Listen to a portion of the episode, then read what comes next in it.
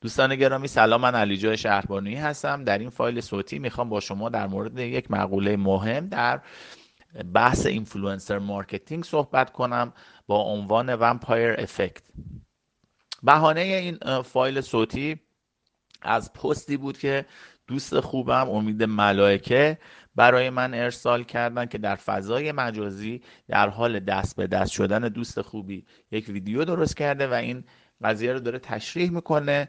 مطلب تا حدودی تا حدود زیادی درسته. منتها فقط title مطلب غلطه که دوستمون با عنوان Dracula effect نام بردن و این تقریبا حالا در متونی که من خوندم صحیح نیست و به عنوان vampire effect ه حالا نهایتا اسمش هم خیلی مهم نیست اما به هر حال دوستانی که در کانال ما حضور دارن و بحث تبلیغات و بازاریابی رو به ویژه در حوزه دیجیتال جدی تر دارن یا آموزش می‌بینن و یاد می‌گیرن شاید این اسم هم جالب تر باشه. البته که هر کس هر اندیشمندی هر محققی ممکنه یک اسمی رو برای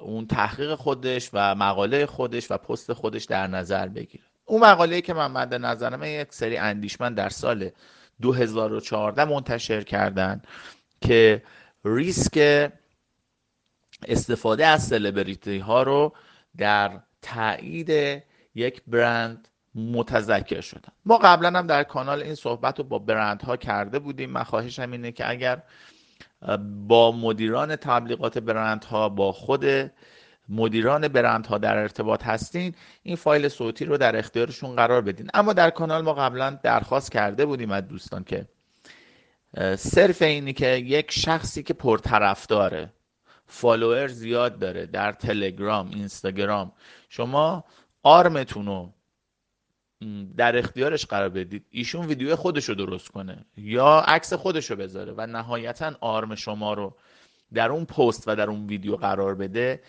موفق قطعا موفق نیست.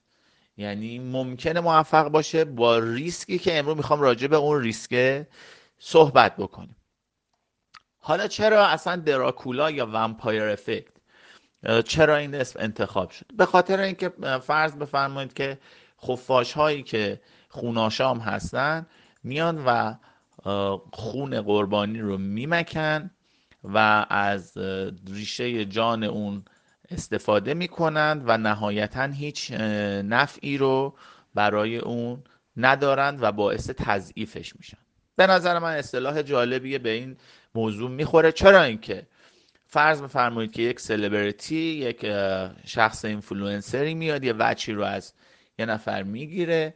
نهایتا با ربط و بی ربط نام برند رو در برخی جاها میاره یا آرمو در اونجا قرار میده و معمولا هم پول کلانی می‌گیره و وقتی شما پرسشگری می‌کنی مانند همین مقاله که من در اختیار دارم و مطالعه کردم راجع به اینکه یادآوری برند چقدره می‌بینید که نتیجه نتیجه باری است. یعنی همون اتفاق میفته خون برند حالا دوستان تشبیه کردن این اندیشمندان تشبیه کردن. مکیده شده و نهایتا چیز خاصی و اون اثری که انتظار داره که صاحب برند چندین و چند میلیون تومن پرداخت کنه اما چیزی آیدش بشه نشده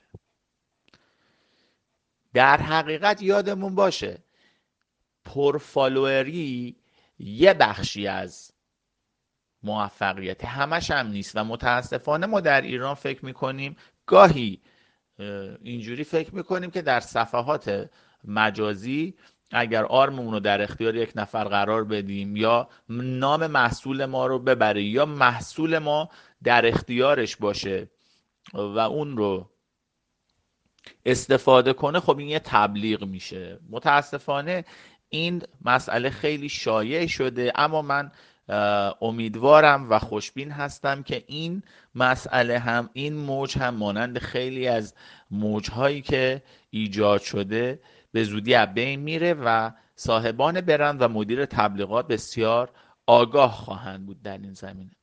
یادتون باشه که این ومپایر افکت زمانی ریسکش بالا میره در تبلیغات که اون شخص پرطرفدار یا سلبریتی ارتباط و همبستگی با هم نداشته باشن پس اولین نکته اینه اگر شما یک اینفلوئنسری دارین انتخاب می‌کنین باید ببینین که ایشون مرتبط هست با شما با برند شما یا نه. هیچ ربطی نداره.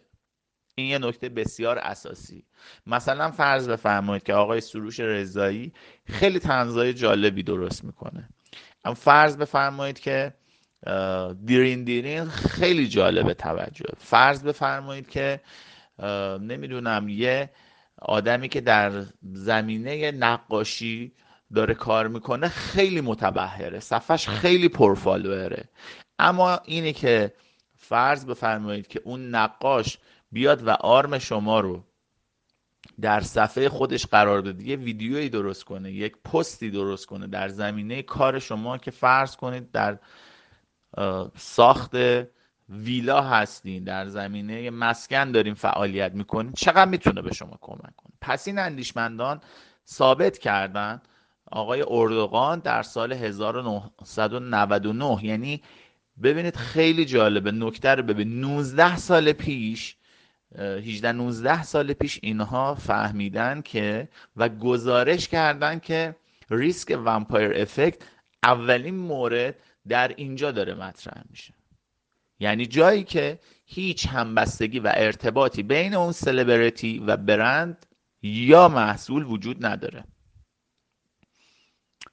این خیلی نکته مهمه. دومین نکته در زمینه اثر خوناشام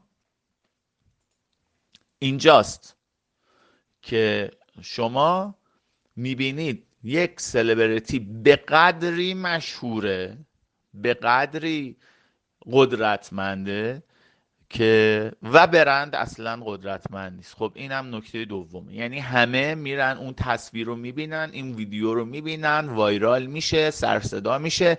احتمالا کسی که کارهای digital marketing شما به عهده گرفته میاد به شما پست رو نشون میده که به صورت ارگانیک خیلی وایرال شده. دو میلیون seen گرفته در جاهای مختلف. شبکه های مجازی. اما اتفاقی که میفته اینه که کسی نام برند شما رو یادش نیست. اون حرکت سلبریتی رو اون فضاسازی اینفلوئنسر رو یادشه. حتی در این مقاله اشاره شده که ممکنه یک برند خیلی هم بین المللی باشه خیلی هم بزرگ باشه بر نقاط مختلف جهانم دفتر داشته باشه. اما سلبریتی هم بین المللی ولی بی ربط. و این باز ریسک کار شما رو بالا می‌بره. پس من بخوام جنبندی کنم عرایزم و در این زمینه و نظر شما رو جلب می‌کنم که برین این مقاله یا مقالات نظیر اینو بخونید. اثری داریم به اسم vampire effect در influencer marketing این اثر زمانی اتفاق میفته که با وجود انتخاب یک اینفلوئنسر مطرح معروف و پر follower تبلیغات شما آنچنانی که باید اثر بخش نیست. برخی از اندیشمندان رفتن این رو سنجیدن و دلایل مختلفی رو براش چیدن براش متصور شدن. یکی از دلایل می‌تواند این باشد که بین سلبریتی شما و برند شما هیچ ارتباط و همبستگی وجود نداره. دومین دلیل این هستش که ممکنه اون سلبریتی بسیار بسیار مشهور باشه. اون اینفلوئنسر بسیار مشهور باشه. ولی برند شما تا این حد قد کشیده نباشه و نهایتا اینها ضربه می‌زنه. ممنونم از شما. من خلاصه ای از این اثر رو خدمتون عرض کردم. همونطوری که از شما درخواست کردم اگر این فایل صوتی برای شما مفید بود اون رو در گروه ها و کانال های خودتون به اشتراک بگذارید. روز بخیر.